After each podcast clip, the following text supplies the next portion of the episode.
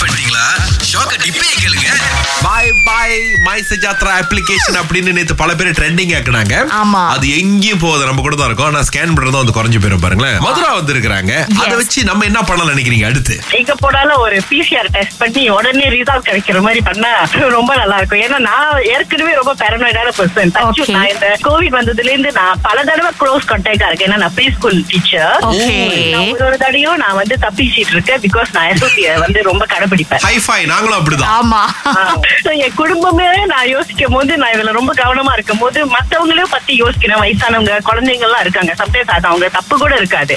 அதனால பல பேர் உயிர் இருந்திருக்காங்க சோ அதனால நான் என்ன யோசிக்கிறேன்னா இது இன்னும் கடைப்படுத்தணுமோ ஏன்னா ஒன்னும் எண்டமிக் நம்ம ஒன்னும் நோக்கி போலையோன்னு எனக்கு தோணுது.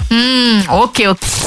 இந்த மாயசு ஜாத்ரா மூலமா செக் இன் பண்றது இதுக்கப்புறம் வேணாம் அப்படின்னு அதாவது ஒன்னாம் தேதி மேல இருந்து அப்படின்னு சொன்ன பிறகு அதை வச்சு வேற என்ன பண்ணலாம்னு கேட்டதுக்கு பலவிதமான கருத்துக்கள் வந்துச்சு. ஆனா எனக்கு ரொம்ப பிடிச்சது என்னன்னா ஒரு சகோதரி அழைச்சிருக்காங்க.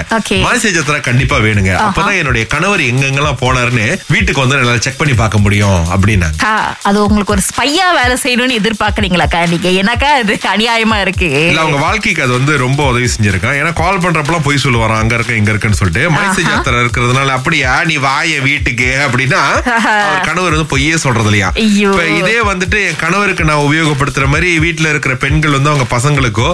இல்ல வந்து அப்பாக்கள் வந்து அவங்க பொண்களுக்கும் உபயோகப்படுத்தலாம் சோ மைசேஜ் யாத்திரை எங்களுக்கு வேணும் அப்படின்னு ரொம்ப திண்ணமா சொல்லி இது இது வேற லெவல் யோசனையா இருக்கு நாட்டுல நீங்க எல் பரீட்சை எடுத்ததுக்கு பிறகு அதுக்கப்புறமா வந்து எல் போர்டு ஆனா, அந்த புதுசா லைசென்ஸ் எடுத்தவங்க பாத்தீங்கன்னா அதை ஒட்டுறதுக்கு ரொம்ப அவமானப்படுவா வீட்டுல ஆனா பெரியவங்க நீ மட்டும் பீய ஒட்டாம ஓட்ட நீ அப்படிடுவாங்க பாருங்க. ஏதோ தடிக்காப்புள்ள மாதிரி இருக்குங்க. அந்த ஸ்டிக்கர் ஒட்டி நம்ம வந்து வாகனம் ஓட்டும் போது அப்படியே ஒரு மாதிரி மாதிரியே ஒரு ஃபீலா இருக்கும். ஆனா சைனால அந்த பீ ஸ்டிக்கரை டெக்கரேஷனா காடியில ஒட்டிட்டு சந்தோஷமா ஓட்டிட்டு இருக்காங்க. ஆமாங்க. இன்டர்நெட்ல பார்த்தா ஒரு இருபது வெள்ளி விக்குது அந்த ஸ்டிக்கர் ஆமா. பாக்குறோம் எல்லா காடியிலயும் இருக்கு. சரி எங்களுடைய பீ ஸ்டிக்கர் எதுக்குங்க நீங்க ஒட்டுறீங்கன்னு கேட்டா "ஏ, அம்சமா இருக்கு அழகா இருக்கு செமையா இருக்கு. இது ஒட்டு காடியை பக்கம் தூக்கலா இருக்கு அப்படிங்கிறாங்க. அதுல ரொம்ப முக்கியமா இந்த கருப்பு நிற வாகனங்கள் ஓட்டுறாங்க இல்லையா? அவங்க வந்து இது ரொம்ப ஆசைப்பட்டு ஒட்டுறாங்க ஏன்னா அந்த கருப்புக்கு அந்த சோப்பு அங்க ஒட்டும் போதுங்க அவ்வளவு அழகா இருக்குங்க. ரொம்ப ஒரு சிம்பிளான டெக்கரேஷன் நல்லா இருக்குல்ல அப்படின்னு சொன்னா என்ன டெக்கரேஷனா?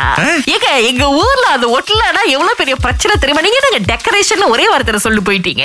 நீண்ட விடுமுறைக்கு போறதுக்கு ஆர்வமா இருக்கீங்களா? அதெல்லாம் ஒரு பக்கம் சரிதாங்க. பட் இருந்தாலும் நம்ம வாழ்ற வீட்டை அப்படியே அம்போடு விட்டுட்டு போக கூடாதுல அதையும் கொஞ்சம் சரி பண்ணிட்டு போகணும் அப்படின்னா அங்க கொஞ்சம் நிம்மதியா இருக்கலாம். நீங்க என்னென்ன பண்ணணும் நாங்க வந்து சொல்லிட்டு இருக்கோம். அடுத்து என்ன சொல்லிருக்காங்க இந்த காலகட்டத்துல வாரத்துல ஒரு அஞ்சு ஆறு டெலிவரியாவது நம்ம வீட்டுக்கு வந்துரும்.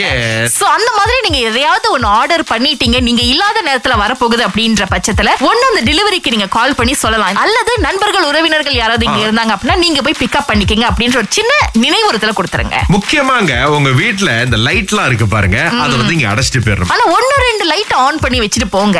ஏன்னா எப்படின்னா வீட்ல ஆளே இல்லாத மாதிரி ஒரு இதை நீங்க கொடுத்துட்டீங்கன்னா நிறைய பேர் பின்னால ஒரு பெரிய மாஸ்டர் பிளானே போட்டு வச்சிருவாங்க. சோ எப்படின்னா வீட்ல ஆள் நடமாட்டம் இருக்கிற மாதிரி ஒரு ரெண்டு லைட் அப்படியே தட்டி வச்சிட்டீங்க அப்படின்னா ஒரு டைமர் ஃபிக்ஸ் பண்ணி ஒரு ஏழு மணி நைட் ஆனா லைட் எரியற மாதிரி இருந்துச்சுன்னா அது கொஞ்சம் பாதுகாப்பா இருக்கும்னு சொல்லியிருக்காங்க. திங்கள் முதல் வெளிவரை காலை ஆறிலிருந்து பத்து வரை. கலக்கல் காலையில் சுரேஷ் மற்றும் அகிலாவுடன் இணைய தவறாதீங்க. ராகா